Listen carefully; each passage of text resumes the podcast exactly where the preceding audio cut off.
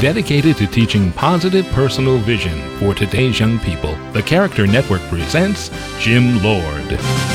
Are there certain phrases people say that make you think, oh no, here we go? Well, that's what I think when someone says, I'm from the old school, and then proceeds to tell me how things used to be. I believe that as times change, there is always something new to learn.